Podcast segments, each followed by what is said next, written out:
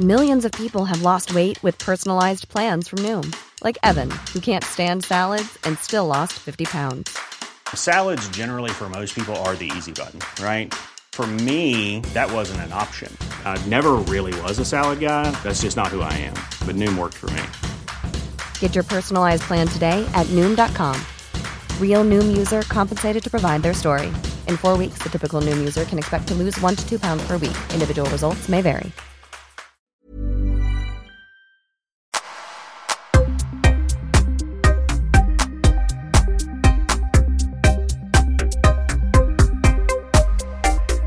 Gurgin Bakircioglu.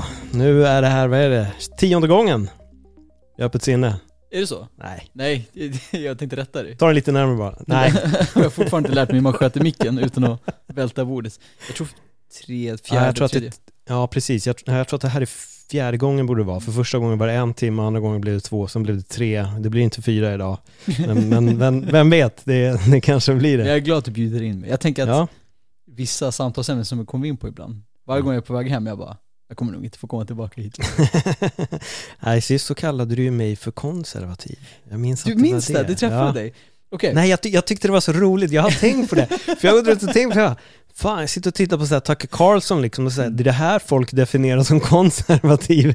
Och sen definierar Gurgen mig som konservativ. Och då ser jag de här lagren på skillnaden på hur vi ser konservativ i typ USA, här. Nej, jag tog inte åt mig av det alls. Men Jag är tyckte att lite för alternativ liberal i mitt stora, men jag har, Mm. jag har ju också, precis som alla andra, alltså vi, vi är ju ehm, jag, tror, jag tror att du har delar av dig som är konservativa, precis Mm. som att du har delar av dig som är alternativa och altern, de- delar av dig som är liberala, delar av dig som är traditionella, auktoritära. Mm. Så jag tror att det är svårt att säga såhär, jag är det här liksom. Ja, ja. Att du är specifikt just någonting. Men det du sa då, då minns jag att eh, det menade jag var konservativt. ja, men det var det här, det var med kön va? Det var det som var Ja. själva diskussionen Fan, ska tror vi jag. öppna upp det redan nu? Ja, men det, var, det var det jag kom på, att det var det, det var det som var själva diskussionen. Jag tror vi var inne på det här med genusperspektivet och dagis och vi Ja, kom in på det här med det. föräldrar som Mm. inte ville säga sina barns kön och sånt. Eh, att det var det och... Där är jag nog väldigt mycket din motsats. Ja, det är så. Väldigt, väldigt alternativ och liberal. Sexliberal. Eh, jag har tänkt flera gånger att besöka, när vi spenderar vintrarna i Portugal med husbilen. Ja. Det finns ju ett, eh, vad, ska man kalla det för, sexliberalt kollektivt, by kanske i Portugal. Jag tänkte att besöka dem. Vad innebär det? De har en, vad jag själv tycker, utan ens ha besökt stället, så är det dumt Ja. att hålla på och hypa det här. Men en, en sund syn på sex. För det är så laddat idag, det, be- ehm, visst det betyder så mycket för så många, men vi stoppar också olika saker i vad sex är. Liksom, jag, alltså jag lyssnade på en psykolog häromdagen i en intervju, eh, SR, att man ger delar av sig själv när man har sex. Man ger, det är som att jag förlorar bitar av mig själv. Om du och jag skulle ha sex, då skulle jag förlora lite av mig till dig. Och du Oj. förlorar lite av dig. Alltså vad är det här för syn egentligen? Då skulle nog... Jag, jag kan ju inte tala för dig, men det känns som att då hade jag nog redan upphört att existera på något sätt, känns det som. Om jag hela tiden förlorade en bit av mig själv. Ja. Så det Jag är så är... tvärtom, jag tänker så att man kan knulla sig hel. Ja, Um, alltså det, det är uppfyllande. Det är inte som att jag, jag känner inte igen mig i det här när man har sex och sen så har man ångest. Jag har nog upp en relation med min tjej, jag har sagt det här Ja. till dig och till lyssnarna också, men jag känner inte så att åh jag förlorar en bit av mig själv. Nej, men det, det tillför ju något. För mig det är liksom på samma sätt som att ett gympass inte tar någonting från mig. Det ger mig energi, det tar inte min energi. Är det flum? Nej, Jag, ditt är ju inte flum, jag undrar vad det är för flum som den här personen snackar om, för det är det konstigaste jag hört. Att, se, att man, alltså det låter ju jättekonstigt. Alltså det går ju så här, det, för mig blir det helt förvrängt. Vad var det här för psykolog eller terapeut som sa det här? Det var någonting i P1 här nu, men jag, ville, Ja. jag, jag är livrädd nu att vi redan nu är inne på så här flersamhet. Ja. Ehm, jag, jag vill inte styra samtalet på något sätt, men jag vill bara säga en sak, att i SVT-mötet ehm, så träffades häromdagen en kvinna som var flersam, som levde med andra kvinnor, och en psykolog som tvivlade på flersamheten, som tyckte att tvåsamheten var meningsfull. Och det var så konstigt att lyssna på, för det är så här, din preferens mot min pre- preferens. Det är som att så här, jag som hetero mot dig som är gay, vi ska träffas och prata om vilket som är bäst. Mm. Som om det fanns ett universellt svar åt allihopa. Det var så otroligt märkligt att lyssna på någon också recensera den andras preferens. Och då var det mest den tvåsamma psykologen som menade att, man, att det här med att djupare förhållanden kommer från tvåsamheten, mer eller mindre, alltså det här är liksom bottom line, när det är en exklusiv tvåsamhet och det, det är så man investerar i en annan person. Vi mår bra när vi investerar i, i vissa få människor runt omkring oss.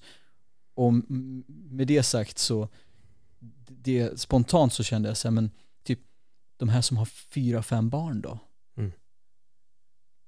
Är, det bättre att ha ett barn bara då eller? För det, man ska ju bara investera i några få. Alltså vad är det för logik? Jag ser inte logiken, det är så många tankevurpor. Äh, alltså, jag kan väl se logiken om den passar för henne, men det betyder ju inte att den passar för alla. Det, är väl mer, det väl mer, blir väl mer min tanke att det här, jag tror inte att det finns ett korrekt svar på vad som är rätt eller fel, precis som folk håller på, liksom, pågår ju fortfarande, men att, att då, ja men du är en man, ska bara vara med en man och en kvinna och vice versa liksom. Det är också en påhittad regel på något sätt, en påhittad struktur som folk tycker att man ska följa. Eh, Men det betyder inte att det är rätt, vilket det uppenbarligen inte är. Alltså, vi går åt skilda världar och sen när folk vill peka på djurriket också, det finns ingen homosexualitet där, fast det gör det ju. Jag tror att det är bonobo-aporna, känner du till dem?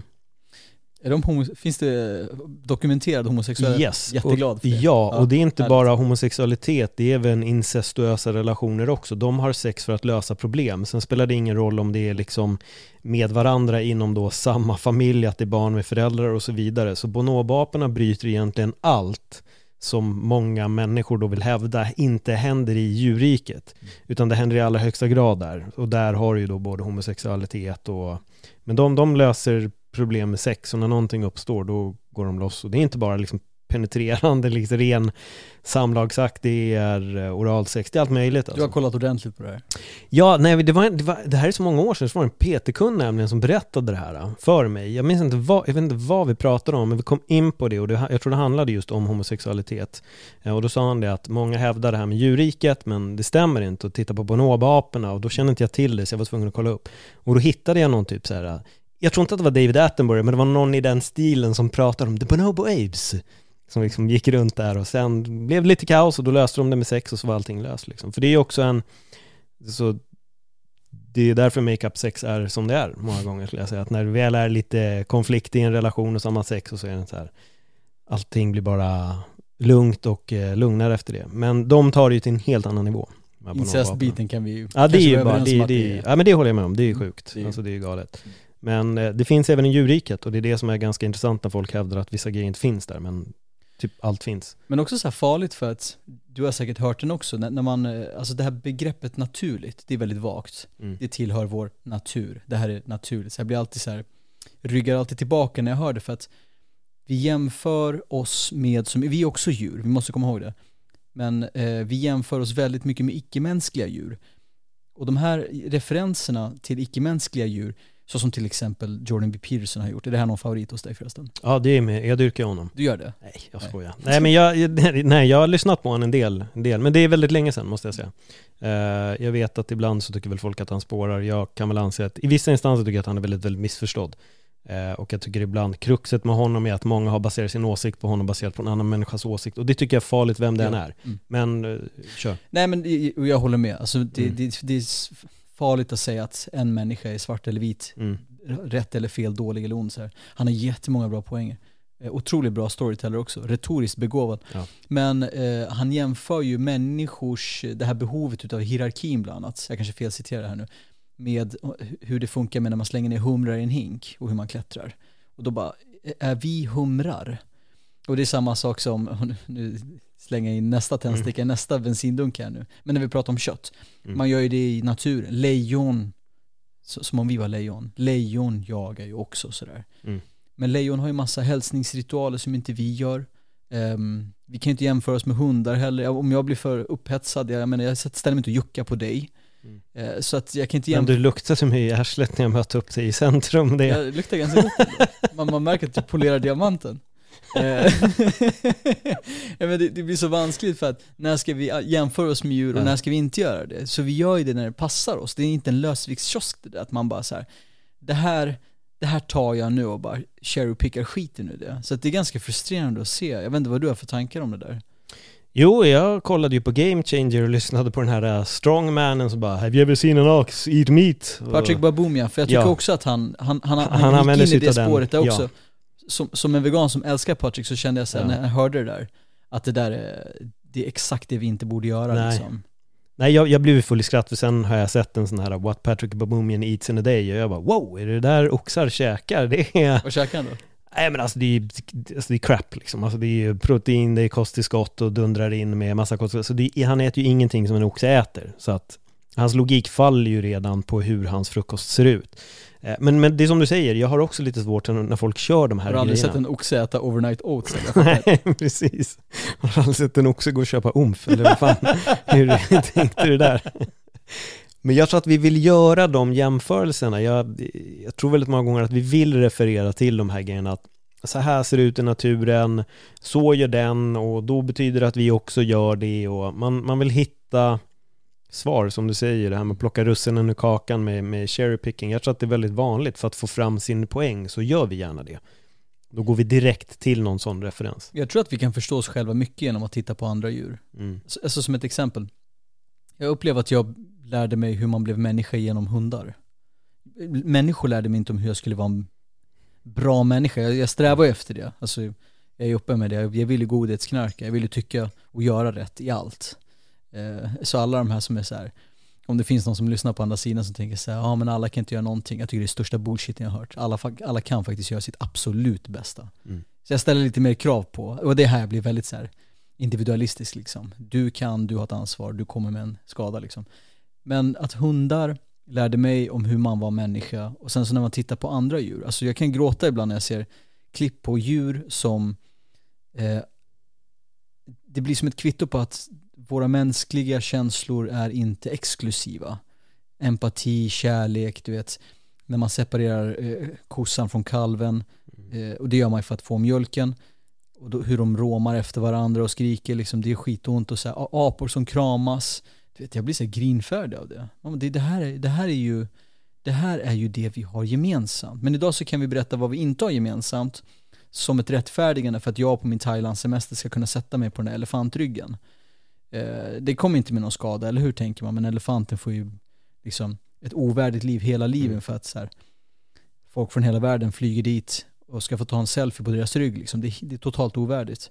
Men sen när man ser de där stunderna när elefanterna umgås med varandra och kramas och, och leker, då bara det här är ju ehm, du, du har ju en stark relation till ett barn i ditt liv liksom. Mm. Då, då känner jag att här, på samma sätt om jag skulle se er interagera och ha någon så här fin kärleksfull stund så är det så här, det där är elefantmamman och elefantbarnets stund också. Liksom. Mm. Vi har ingen rätt att beröva det. Men det berättar också för oss själva vilka vi själva är. Så jag förstår poängen, förlåt, Mm. långt argument. Nej, nej. Varför vi jämför oss med djuren. Men det blir jävligt vanskligt. Jo, för, för jag tänker på en grej, Ju- just allt det du tar upp, det är en, på riktigt en tanke jag haft om hundar. För hundar blir också separerade.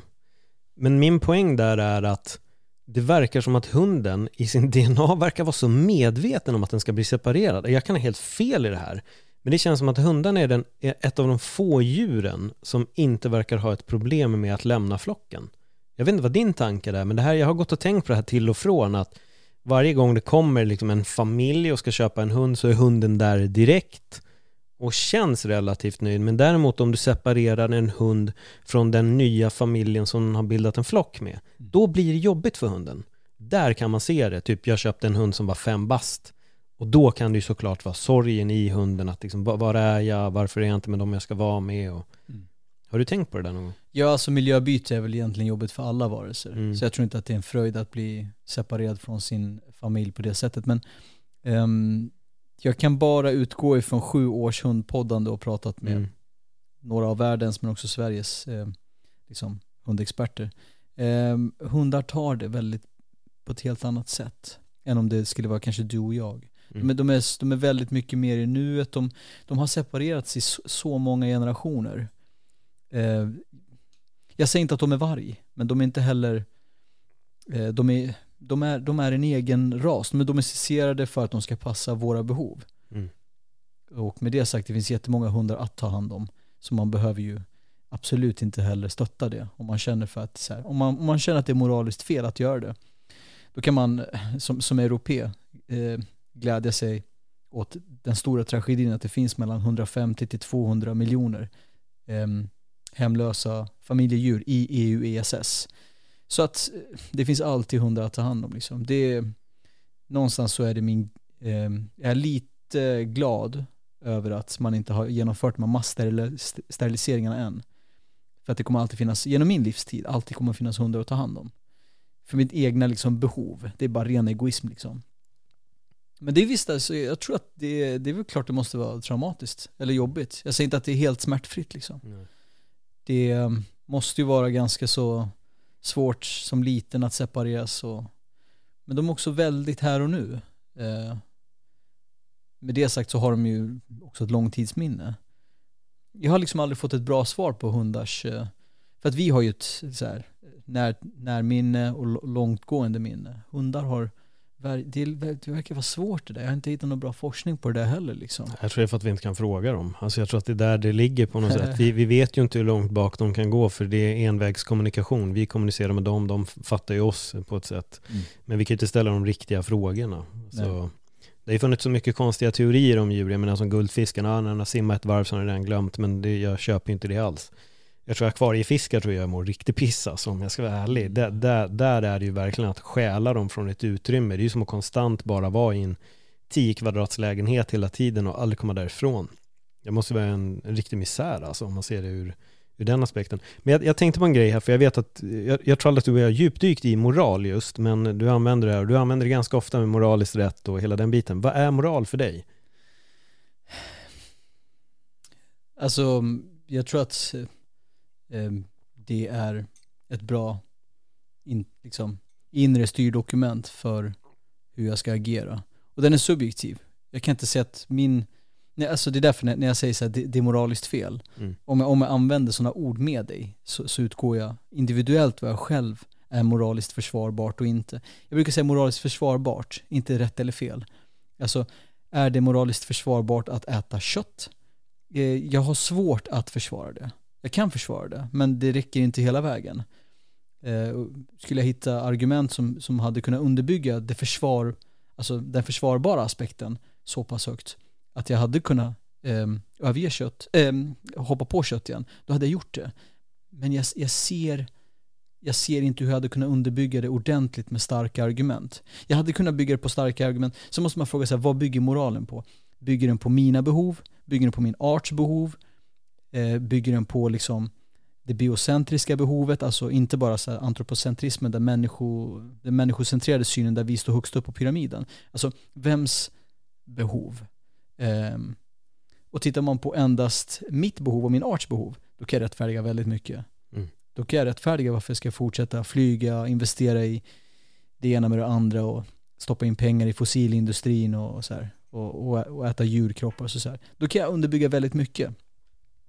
Men ehm, alltså, den, den är subjektiv. Men sen så är det också farligt, jag säger det till andra som också liksom förespråkar och experimenterar med så här flerförälderskapet, flersamhet, eh, veganism och också som är inne på så här gröna alternativa liberala tankegångar. Att så här, utgå inte ifrån att det som är moraliskt försvarbart för dig är moraliskt försvarbart för någon annan. Så att det, det är enklare att fråga folk vad, vad i det här som du, alltså på det som du underbygger alla dina beslut, på den grunden, vad är den för någonting? Men sen så tror jag inte att många har undersökt det. Du, du har ju liksom gått igenom dina grundantaganden väldigt mycket du också. Mm. Så då kan man ju prata ganska djupt med det, men alltså i, i vardagligt samtal, när jag står i kön och någon frågar varför gör du sådär för? Till, I den här matkön när jag beställer det där och kanske den här andra personen beställer det andra ska vi ta det här nu liksom? Vi har, jag har, om, om en minut så är det min tur att beställa här. Och vi, det, här är, det här är filosofi liksom. Har du två timmar över? um, så den blir ganska krånglig, man känner sig till slut ganska ensam. Och ja, det förstår jag. Ensamheten är jävligt nyttig. Mm. Folk skräms av den, men den är skitbra liksom. Det kan vara en mörk plats, den kan vara en fantastisk plats. Ja, vi, alltså när jag lyssnar på uh, typ veganer som pratar så känner jag att det är alltid det som kommer upp. Det är mycket, man baserar väldigt mycket den ideologin får man ändå kalla det för, för ett moraliskt liksom. Men jag själv har bara gått runt de senaste åren och ifrågasatt vad är egentligen moral? Vad är, vad är det egentligen? Alltså för att min, min moral har ingenting med din att göra och som du säger, den är, den är subjektiv. Mm. Eh, i Indien så skulle de ju flippa om de visste hur vi behandlar kor här Och, men de kan äta annat kött. Medan här flippar vi över hur folk eh, äter hundar i Kina och så vidare. Men för dem är det moraliskt försvarbart på ett sätt. Och det är det som blir så luddigt och det är där jag tror att hela konceptet moral är så sjukligt svä svävande. Alltså jag fick frågan eh, när det var, ja men typ i covid så skulle UFC ändå göra en match mellan Tony Ferguson och Khabib och så frågade Ola Wenström mig när jag är med i sändning så här. Men är det moraliskt rätt att göra det här eventet när pandemin ser ut som den gör? Och jag gav ju ett Sa annat du så här, svar. har du två timmar över? Ja men precis, men jag kände nästan det. Jag, jag hade så stor lust att bara fråga så här, fast Ola, vad är moral? Mm. Alltså vad är det? Men då hade vi suttit i ett helt annat sammanhang och då pratar vi inte i, liksom, i sport längre utan då pratar vi istället ren filosofi. Men, men det är där jag alltid blir så nyfiken när folk kommer med den här moralgrejen. Så här, vad är moral? Vad är egentligen moral för dig? Och vad, vad... Alltså då blir jag nyfiken på, på hela det konceptet för att det är så svårt att förklara. Men det är som du själv säger, ja, men det är subjektivt och det är exakt det det är. Det är därför jag tror att det går inte att förutsätta att så här, min moral stämmer. För jag tänker väldigt mycket också, jag har gått och tänkt på det här så mycket de senaste veckorna, men din vision av världen och hur den ska funka är verkligen din unika vision av hur världen ska fungera. Min är min unika av hur den ska fungera och sen kallar Don Miguel Ruiz det för drömmen. Vi lever alla i våra egna drömmar om, om vad vi tror och sen blir vi skolade i vad vi, vad vi ska tro av föräldrar och sånt. Sen börjar vi läsa och där förändras det. Men sen ibland kan man halka in i ett spår där man läser och läser och läser och hör de här grejerna som till slut bara blir mer och mer logiskt för en. Och sen kan folk halka ner i vilka konstigheter som helst. Alltså det kan vara allt ifrån, vad vet jag, du kan flyga långt åt höger, extremt långt åt vänster, Qanon, 5G, alltså det blir helt utspårat. Och ju mer du väljer att specifikt läsa om den grejen, desto mer ser du av det överallt. Och det är där jag tror ibland att folk behöver kanske istället kliva åt sidan från saker och börja titta på vad händer egentligen här? Vad är det egentligen som pågår? Vad är det egentligen som är viktigt? Och det är det jag tror är, är det svåra. Och det där du och jag blir ju så intressanta på ett sätt för att vi står på sådana olika delar av det men ändå är så jävla lika. Jag tror vi har många beröringspunkter. Jag jag tror att vi har för många beröringspunkter, jag tror att det är det som är grejen. Men det är därför du och jag kan diskutera även fast vi tycker olika. Ja. Och det är det som är fint. Och det är därför du är konst... Jag skojar. Ja, men det, exakt. Ja, men när när man ser hela världen, eller Ja. värderingar som en höger-vänster. Alltså vi borde kanske titta på höger-vänster endast till frågor som så här, ekonomisk fördelning. Mm. Men sen när det kommer till värderingar så finns det ju massa olika modeller för hur vi ska kunna ringa in. Alltså, hur kommer det sig? Har du hört talas om eh, konspiritualister? Eh, inte direkt i det ordet, men jag börjar spekulera i vad det, vad det är. Men du får jättegärna berätta. Med typ såhär mega-människor Ja. som Ja. mediterar. De, he, hela deras praktik och liv. Alltså de är raw food-veganer, eh, de, är, de är det ena med det andra, liksom, de yogar och det är mindfulness och ja, men de, de till och med kanske eh, tror på astrologi och mycket mer. Så det är mycket det som är så traditionellt mot vänsterhållet. Ja. Men de röstar alternativ höger. Ja. Eh, vad har de med det här att göra? Men också, vad har, fem, vad har så här, va- vaccinmotståndet hos veganer? Det har varit ganska stort. Ja. Vad har de där? Vi trodde att det var en högergrej. Oh shit, nej, vi möts i det där. Alltså, det, är så, det är som det är så här, sossarna skäms ju skitmycket när de gör, röstar gemensamt med SD. De vill inte göra gemensam sak, men de röstar på exakt samma sak. De möts där, men de vill inte ha någonting med varandra att göra. Så att, att tro att så här, om du är höger och jag är vänster, då är det liksom, One size fits all seems like a good idea for clothes until you try them on. Same goes for healthcare. That's why United Healthcare offers flexible, budget friendly coverage for medical, vision, dental, and more. Learn more at uh1.com. Ever catch yourself eating the same flavorless dinner three days in a row? Dreaming of something better? Well, HelloFresh is your guilt free dream come true, baby. It's me, Gigi Palmer. Let's wake up those taste buds with hot, juicy pecan crusted chicken or garlic butter shrimp scampi. Mm. Hello Fresh. Stop dreaming of all the delicious possibilities and dig in at HelloFresh.com. Let's get this dinner party started.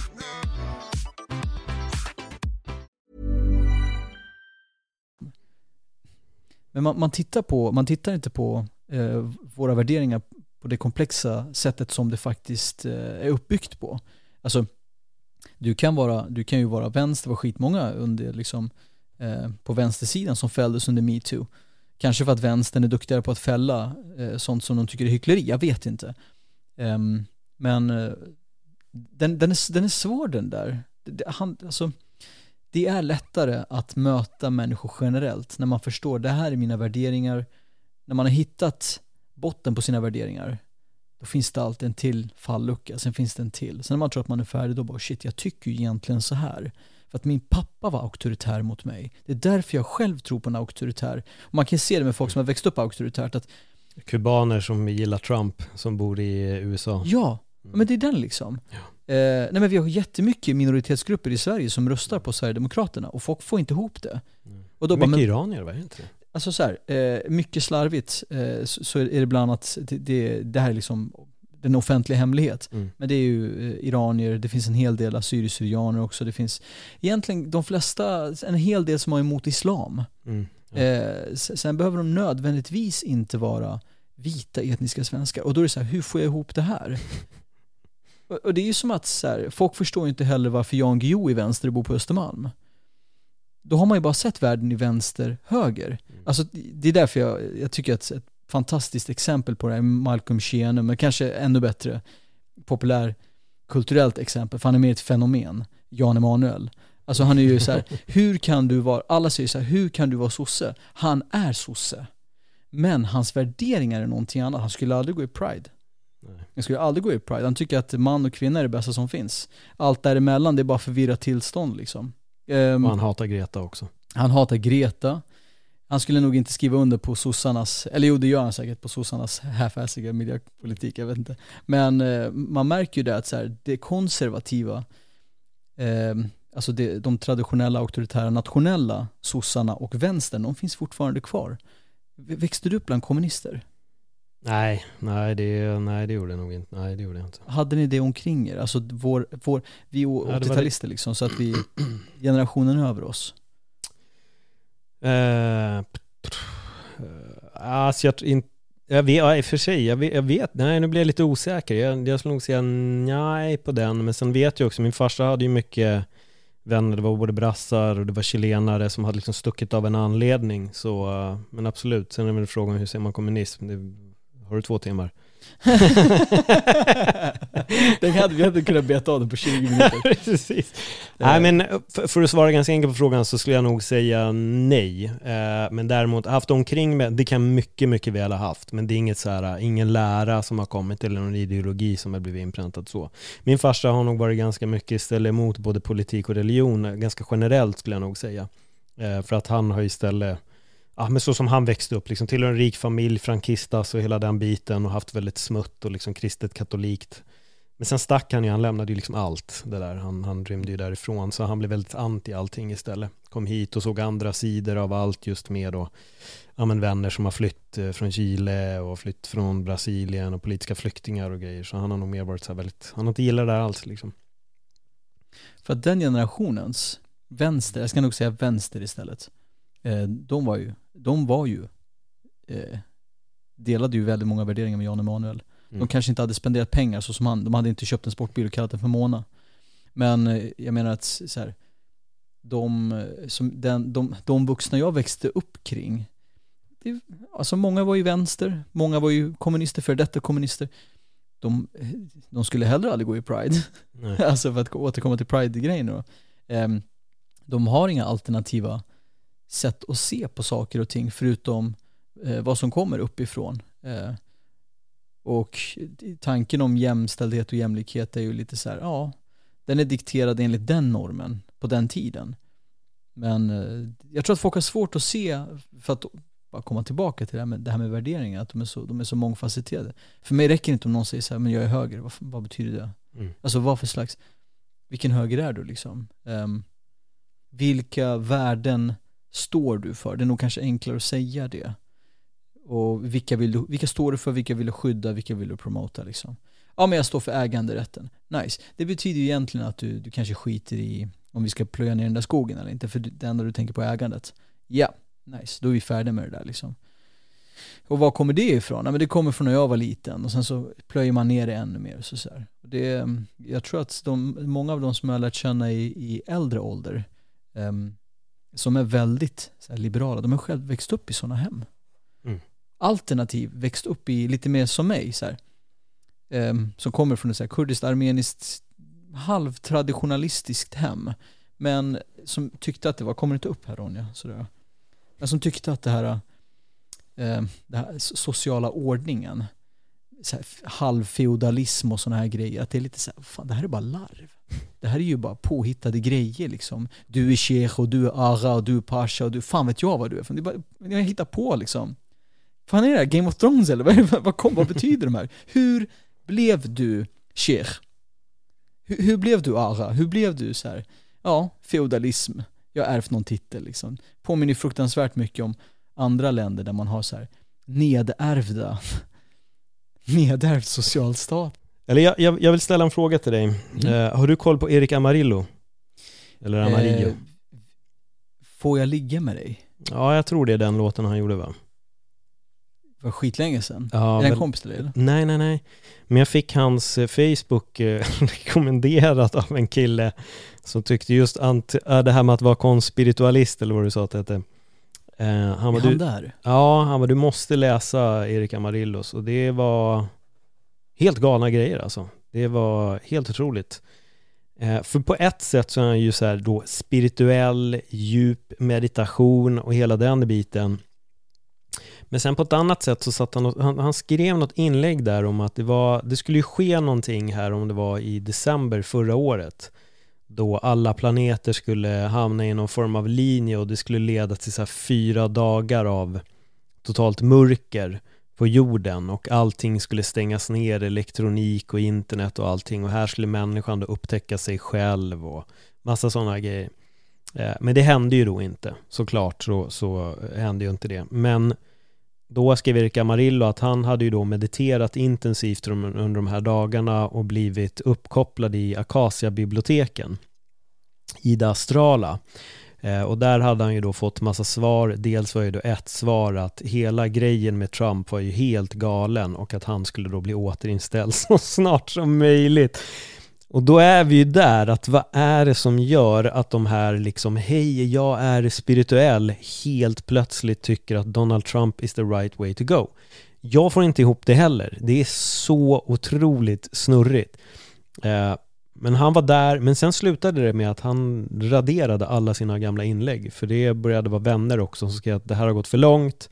Jag pallar inte läsa den här skiten längre utav dig, det räcker. Eh, och där vet jag inte om han tog ett beslut. Men nu är det många månader sedan jag var inne, eller jag fick då länkat till mig, för det var en, en lyssnare till podden som tyckte att du måste gå in och läsa det här. För han har hört mina samtal om konspirationer och vad jag tänker och så. Eh, men jag håller med dig, jag, jag, jag tycker att det är väldigt intressant att den där typen av människor hamnar i det. Men, men också vad som har gjort att de har hamnat där. Det, det här är också anledningen till att jag vågar inte säga att jag är spirituell. Nej. Alltså, jag, jag vet att du har också en andlig sida liksom, men Mm. så fort man säger det så får folk bilder i huvudet. Ja men det här är liksom Erik Amarillo liksom. Mm, exakt. Man ska släppa så här B-rotationslåtar på P3 Mm. om att få ligga med andra men också konspirera om Trump. Alltså jag blir så nervös för att man blir ganska snabbt ihopkopplad med Ja. det folk redan känner till och det är ju just det där. Men jag vet inte, alltså men det är så här, det, det är intressant, jag har lagt ner ganska mycket tid på att tänka på det där, så här, vad är det som gör att när vissa tankevärldar möter varandra, vad har de egentligen gemensamt? Mm. Men sen slår det mig varje gång att ja, men, nu utgår jag från att det, det finns först och främst enkla svar men också en, ehm, en och samma gemensamma mål men också en, en och samma gemensamma eh, startpunkt, vart man kommer ifrån i det här. Någonstans möts man i väldigt många frågor med väldigt många människor, även om man inte vill erkänna det liksom.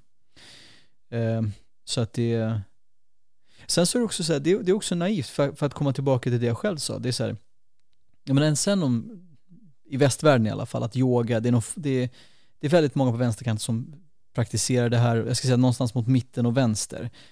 Ju- mer högerut man kommer så är det så här, men känslor har vi inte riktigt tid med. Så det här, det här är slarvigt summerat, du får ju säga Mm. till om jag har fel.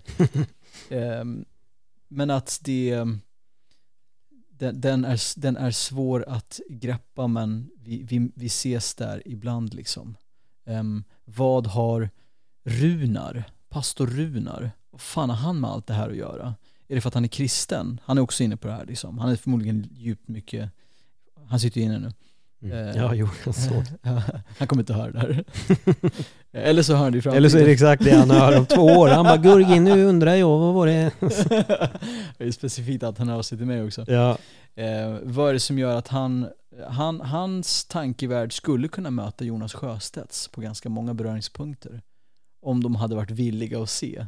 Mm. Eh, och då är det också skitjobbigt att säga, ja ah, men du, där, här möts vi faktiskt. Det vill man inte för att det ska vara diametrala konflikter hela tiden. Liksom du och jag, vi, vi tycker olika mycket. Så när vi sitter här, då måste du och jag ha en konflikt. Vi kan Mm. inte prata, vi kan aldrig samtala. Du och jag måste liksom det, jag vet inte, det kanske är behovet utav sig. Vi älskar att se konflikter, vi gillar dem. Det, för, för att komma tillbaka till SVT-mötet. ehm, jag, jag, skulle, jag, jag, skulle, jag bokades men sen avbokades jag för att, för att vara med i ett avsnitt där.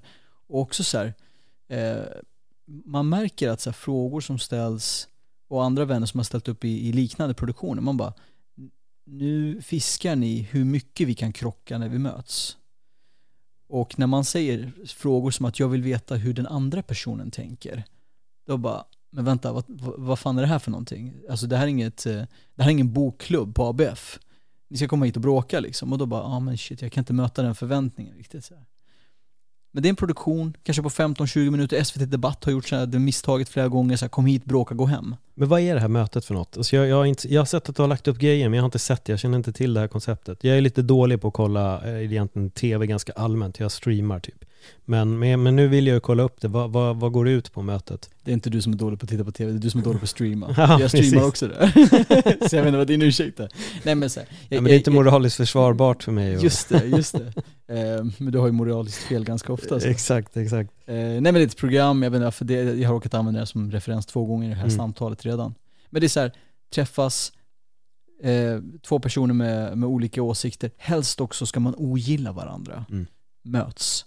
Sen klipper man ner det till en kvart och sen publiceras det. Jag drar ett påstående från dig, du drar ett påstående från mig. Ehm, och sen så ska vi bemöta det. Mm. Men det blir liksom inte, det här bemötandet blir så jävla tråkigt. Alltså, jag har lämnat lite grann det här konfrontationsgrejen med att så här, du har så här, så här, jag tycker så här. Så jag är mer intresserad av varför folk tycker som de tycker. Den är svår för fan, alltså den är jättesvår för folk att förklara. Alltså, jag tycker det här för att det här. Jag tycker att fördelningspolitik är bra för att. Eh, men istället, alltså, om jag möter någon som tycker att fördelningspolitik är bra, då är det min uppgift att så här, mosa personen. Mm. Så jag får aldrig veta varför personen tycker att fördelningspolitik är bra, utan jag tar min första chans och bara, det här är mina en, två, tre argument mot det här. Så nu är det liksom, det är bara så här, hela, det är så antiintellektuellt när allt ska bli en gladiatorarena. Vad får vi ut av det här? Mm. Det är helt bortkastat. Jag har kommit hit, du har kommit hit med inövade retoriska argument. Jag vet vad du ska säga på ett ungefär, för att jag har hört dina argument förut. Men jag vill inte veta varför du tycker som du tycker. Den är ju svårare. Alltså om man verkligen vill utmana varandra, det är så här, träffa folk som man absolut inte håller med och sen så undersök varandras grundantaganden. För att det är ju det som, det är de här osynliga ideologierna. Ja, kött är normalt i ditt liv. Varför? Du måste kunna svara på det. Ehm, och jag måste också kunna säga varför, varför det är normalt för mig att välja bort kött. Jag definierar vad som är normalt för mig, men va- varför väljer du att göra det här? Så att det är bara gå ifrån de här attackgrejerna liksom, för att eh, folk stänger av.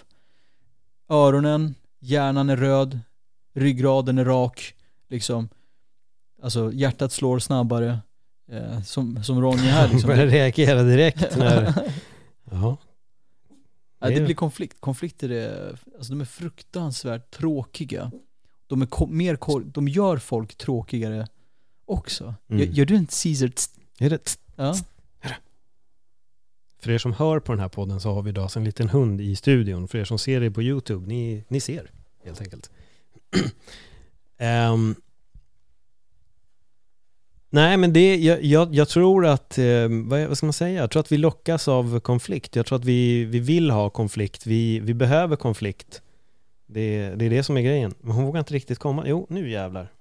Så, vågar du komma upp? Kom. Nu vart jag rolig. Ska du gå nu? Farbror Paul. Han stack direkt. Färdig med det. Och så hon tillbaka upp. Nej, hon lägger sig på mattan. Eh, nej men jag, jag, tror att vi, vi går igång, det är, som du säger, det här med gladiatorarenan, alltså vi, vi går ju igång på konflikt. Eh, vi gillar det, jag tror att vi, jag ska inte säga att vi behöver det, men vi tror att vi behöver konflikterna. Men, men vi vill inte vara involverade i dem själva.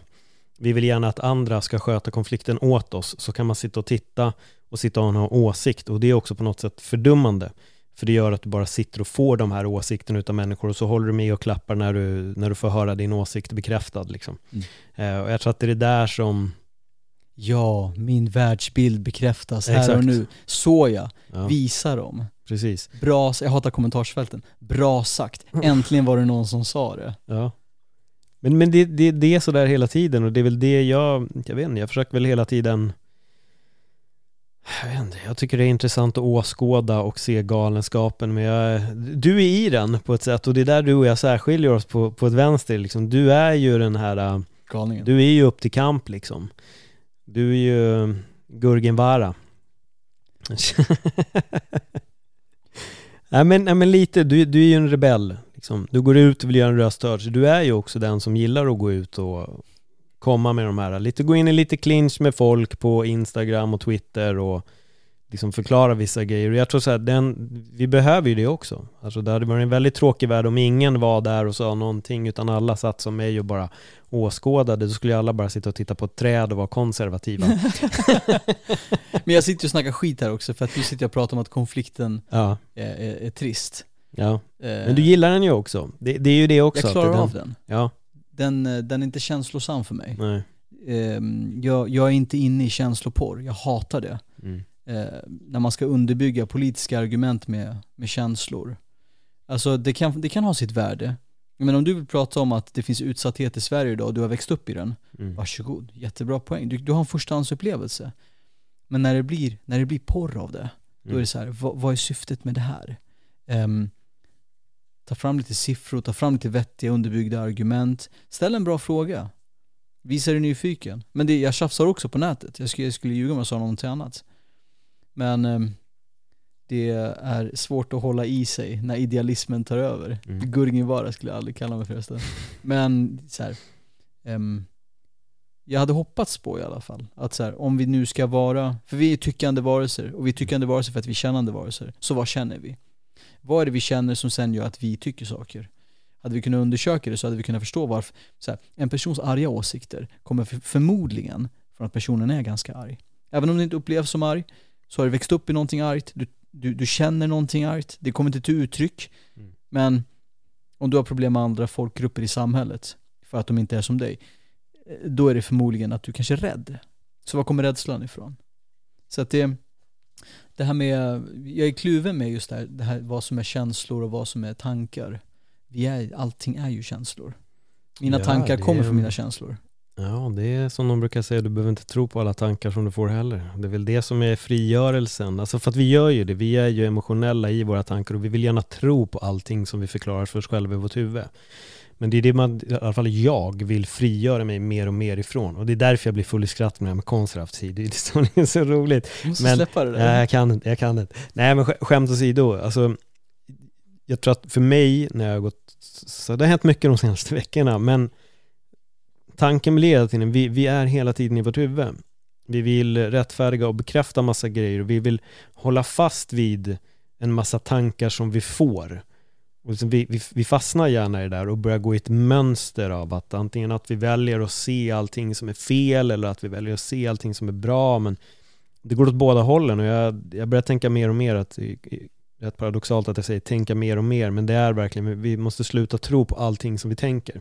Det blir nästan som en egen gudstro i vår egen skalle när man går runt med de här tankarna som vi har och hitta de här rätt och fel och rättfärdiga och allting och vilja förklara för andra vad de ska och ska inte göra. Och där kommer då kanske då veganismen in liksom. För det blir den här kampen och skyddet för djuren. Men sen så händer det massa andra grejer på andra punkter där folk far illa och allt möjligt och jag vet inte. Jag tror den roligaste är just sån där, jag, jag vet inte om jag nämnde den för dig, men det var någon britt, brittisk vegan som satt på YouTube och på riktigt pratade om att när människor väl har slutat äta kött så ska vi också separera djuren ifrån varandra så att de inte kan döda varandra. Han vill alltså stoppa hela ekosystemet så att ett lejon skulle aldrig kunna jaga ett annat djur eller liksom och så vidare. Och han, han pratade verkligen hur man skulle göra. Um, och då tänkte jag, oh shit, där snacka om att leka gud liksom. Men han fick mycket veganer emot sig också i kommentarsfältet, så det kanske var lite förståeligt. Men, men jag tror att det är det, vi, vi vill hela tiden få vår, vår världsbild, det är så vi vill få världen att fungera och jag tror att det är väldigt farligt. Att eh, hela tiden vilja ha det åt det hållet. Jag tycker att det finns vissa grejer, jag hatar egentligen uttrycket sunt förnuft, men det finns, för mig finns det så... Du kan säga naturligt annars. Ja, naturligt. Det finns små regler bara som jag kanske tycker att man ja, är väl de man egentligen kanske bör försöka liksom följa. Alltså det är galet om man tittar på, jag vet ju du är klimataktivist trots att hela den grejen är påhitt. Eh, nej jag skojar. jag ska, jag skojar. Du är. Nej jag, jag, jag skämtar, jag, jag skämtar verkligen. Nej men nu kommer folk bara va? Vadå? Det här trodde vi inte. Eh, först sitter man som en budda och sen bara det där är bara påhitt. Eh, så är det. Nej men det för mig är ju helt, alltså det är helt galet att det fortsätts från stora företag att bete sig som de gör utsläpp, såga ner varenda skog, suga ut all jävla olja. Alltså, man måste ju förstå att det kommer att bli ett problem. Det är som att ha ett hus som är gjort av trä för att sen ändå tycka att ja, men vad fan, träet inuti träet kan jag ju ta bort. Det är lugnt. Men vad fan, tar du bort det till slut, då sitter du ju bara med bomullstussar som ska hålla ihop hela din konstruktion och den kommer ju falla. Och det är det jag tror kommer hända med jorden också, att om vi bara suger ut all jävla olja, någonting kommer hända och det händer. Vi ser att det händer. Sen kanske jag tycker problemet lite är, jag fattar att vi alla ska dra vår, vår strå till stacken och skapa en förändring. Vilket jag gör också, själv gör jag det. Men jag tycker ibland att det kanske är för mycket fokus på bara individen kontra vad faktiskt de stora företagen behöver göra. Mm. Vi kanske inte behöver producera så sjukligt mycket kläder hela tiden. Vi kanske inte behöver producera nya grejer konstant. Man kanske inte behöver köpa en ny soffa varenda vecka. Alltså det är där någonstans, men det är också för att det produceras och man intalar människor att kolla den här nya soffan, nu är det den du behöver. Och där fortsätter den här illusionen och drömmen som vi lever i. Vi blir berättade för hur vi ska leva, hur vi ska göra för att ha det perfekta livet. Sen går folk runt om skitdåligt för de tror att de behöver en ny soffa, när de egentligen behöver det kanske kanske ingen soffa alls, mm. utan bara sätta sig, konversera på ett vanligt plan och bara leva ett visst naturligt liv. Naturligt fick du till också. Ja, jag var tvungen. Alltså den är ju, den här är ju, gud, man ska, en tanke väcktes. Ja. Men om man får börja i den här änden. Kör. Um, för några veckor sedan så satt jag i SVTs utrikesbyrån, det handlade om klimatet och vad vi kan göra åt det och då så var vi inne på just, just det här. Eh, det är en återkommande kritik när man lägger om sitt egna liv. Att så här, nu individualiserar du klimatkrisen. Du får det att handla om dig, allting på dig och det du gör. Men du kan inte rädda allt. Men då har man också glömt bort den här, den här enkla, enkla matematiken. Att, för att man säger att så här, gå ihop som en grupp, gör någonting istället. Ställ stora krav, ställ krav på politiker, ställ stora krav. Men när de kraven kommer, är jag redo då att lägga om? Alltså när jag har stått och protesterat med min skylt och jag har tjafsat och kola, sluta med plast och sluta gräva upp döda dinosaurier och göra bensin av dem och sluta liksom plöja ner djur och göra kött av dem, allt det där. Eh, flygbolagen, sluta sälja billigare flygplan. Är jag redo på den livsstilen som jag har krävt? Så att jag tror att så här, om vi kan leva i framtiden redan nu så kan man ju lägga om där. Jag hamnade i en sån jävla konstig eh, konversation med SVTs klimatkorrespondent Erika Bjärström Eh, eh, som, som, som, tyckte att så här, det här med att individualisera, privatisera tror jag till och med var ordet, klimatkrisen gör att man förlorar det kollektiva fokuset. Men det är som att säga så här, att det skulle ta längre tid för mig att äta veganskt för att jag sen skulle orka gå ut och protestera med Fridays for Future, för att jag sen skulle klaga på politikerna och säga att de måste göra större, liksom, eh, för att jag sen ska kunna tjafsa med liksom, den svenska överklassen som idag i snitt släpper ut 47 ton om året. Alltså visst, jag har, jag har sänkt mitt egna till 1,6-1,5 ton. Det är enligt Paris, Parismålen. Mm. Liksom. Eh, jag kan fortsätta tjafsa med små kilon i mitt egna liv. Men då känner jag så här, någonstans här kommer det ta massa tid från mig. Nu har jag pressat det. Nu kan jag lägga ner tid också på att så här, nu när jag gjort det här till en livsstil, till att också se till att min idealism ligger i linje med den protesten jag vill föra uppåt. Alltså företagen, du nämnde dem. Politiska förändringarna, du nämnde dem. Liksom, se till att de stora besluten sker nu. Så att det, det blir lättare att göra rätt. Så att, att säga så här, en person kan rädda allt. Alltså, vad fan. Räddar jag alla djuren i världen bara för att bli vegan? Det, det vore naivt. Mm. Men räddar jag ett fåtal liv? Alltså, ger det mig mening?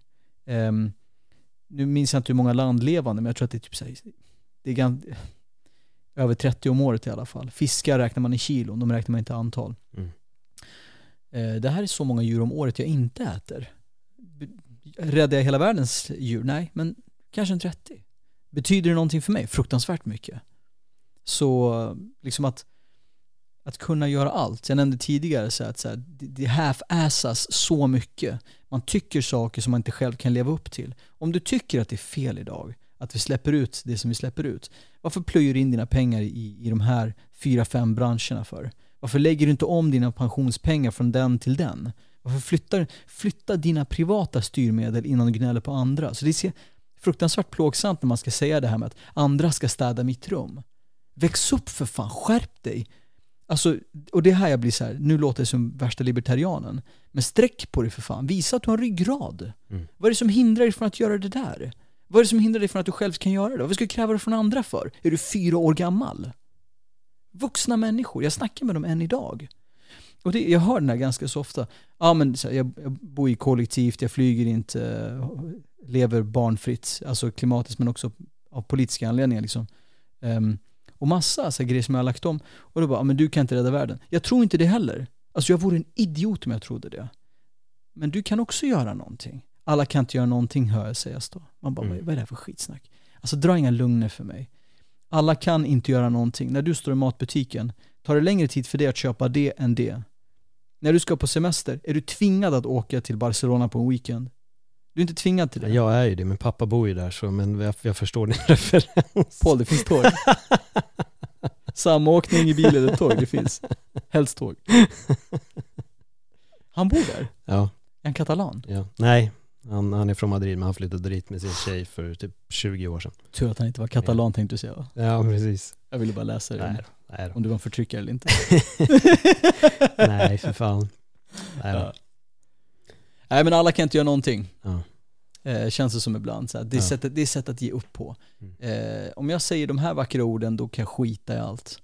Och sen kan jag fortsätta leva lång, alltså långt ifrån den, jag tror att vi människor, våran sannaste natur, hörde du att jag använder det nu? Mm.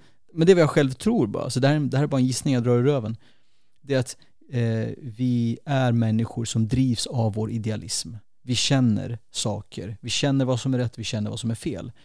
Eh, inte gemensamt, men individuellt. Och att då känna att så här, för många lever ju på ett sätt, men känner en helt annan sak. Jag skulle vilja jobba mindre, men jag jobbar skiten ur mig. Mm.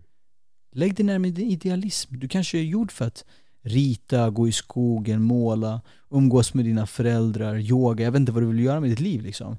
Men varför gör du motsatsen för? Så att vi, vi har lärt oss att så här, det här är den här vackra paradoxen vi ska ha liksom. Eh, Stordalen, när han köpte upp eh, så här, Mm. de, andelar utav, när han var, han var ju tillsammans med Gunhild då, nej det var han kanske inte. Och sen skulle de gå ut och snacka om klimatet hela tiden. Men, men samtidigt jobbar han natt. Eh, när han jobbar dagtid med klimataktivism och stöttar ungdomarna och Greta som alla, alla gillar en selfie med Greta. Eh, så på kvällarna så jobbade han ju med eh, det här flygbolaget som han köpte upp andelar i.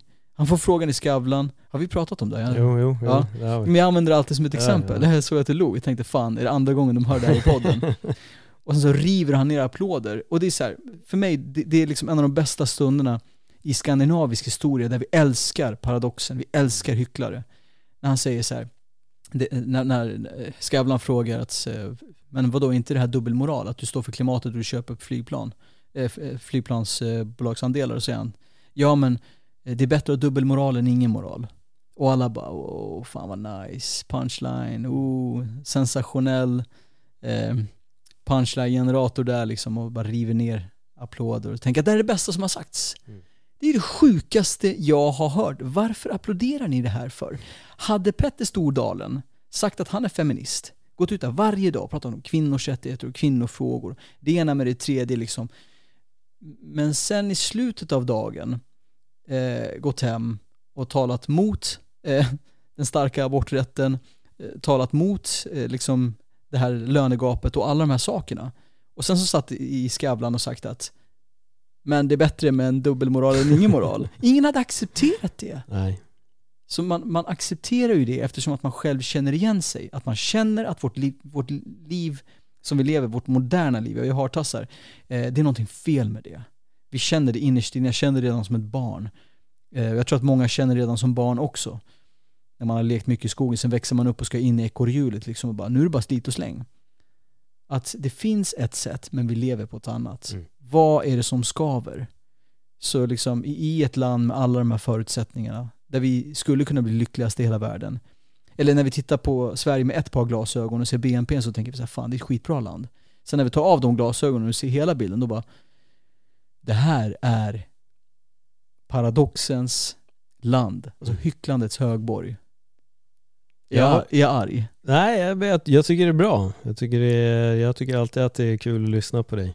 Men, det, men alltså jag tror att vi alla är ju, alltså vi alla har ett hyckleri i oss och det är där vi behöver bara inse att det är så. Det är därför folk också applåderar till Petter Stordalen, för alla kan relatera till det. Det är ju så, bara, "Men jag hatar att plasten har blivit dyrare men jag köper tio påsar och så kan jag slänga dem på en strand. Alltså det är det, ja, bättre moral, dubbelmoral än ingen moral. Jag tror att det är det som är, är, eh, är lite grejen. Du, vi, eh, jag håller de här poddarna lite tajtare nu när jag Varför? gör YouTube. Och det Nu? här är ett sånt praktexempel på varför du och jag inte kan podda på en timme bara. Eh, Men jag tänker så här, jag har liksom fått en grej, så snart kommer jag kunna göra livestream direkt på YouTube. Nice. Och jag tänker att det är egentligen det du och jag ska göra. Vi Okej. behöver sätta oss vid tillfälle och köra en livestream, för då kan vi köra den länge. Eh, och så kör vi liksom så långt du pallar. Så vi, vi kommer avrunda här och så får folk bara få en lite sån här skön känsla av samtalet. Och om det här är första gången ni lyssnar på oss, så då har ni ändå fyra timmar till att se fram emot. Om ni bara scrollar ner i poddflödet, det kommer inte finnas på YouTube, men ni kommer att kunna hitta det bland, bland poddarna. Innan du säger åt folk Yes. att de ska bli Patreon, jag vet att du har tid att titta på det nu. jag skulle bara vilja fråga Ja. dig, eh, eller nästan hypa min, min broder Ali Bolala. Mm. Ehm, fantastisk person. Ute med en film, The Scars of Ali Bolala. Stockholmare, växte upp, världens märkligaste liv. Skitcool person. Jag har tänkt, det enda jag tog med mig hit idag, Mm. det var så här, jag borde säga till Paul att du borde snacka med Ali, för ni hade gillat varandra. Ja men du, sätt ihop oss så ser vi till att styra upp podd.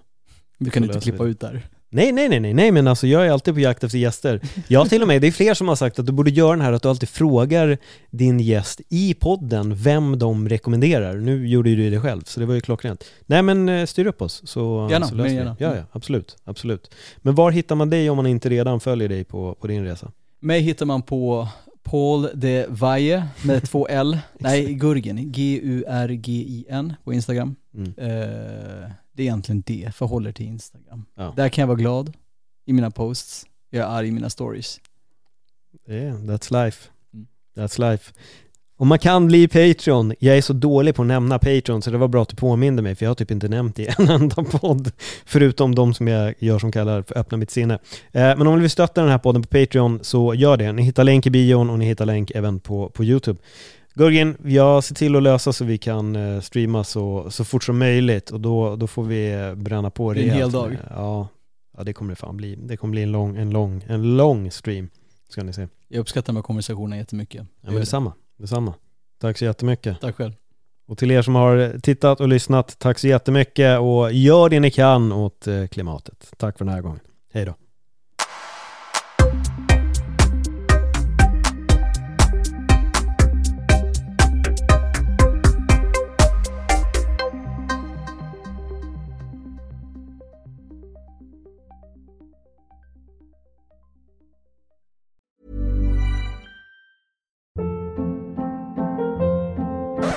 Up. What was that? Boring. No flavor. That was as bad as those leftovers you ate all week. Kiki Palmer here, and it's time to say hello to something fresh and guilt-free. Hello Fresh. Jazz up dinner with pecan-crusted chicken or garlic butter shrimp scampi. Now that's music to my mouth. Hello Fresh. Let's get this dinner party started. Discover all the delicious possibilities at hellofresh.com.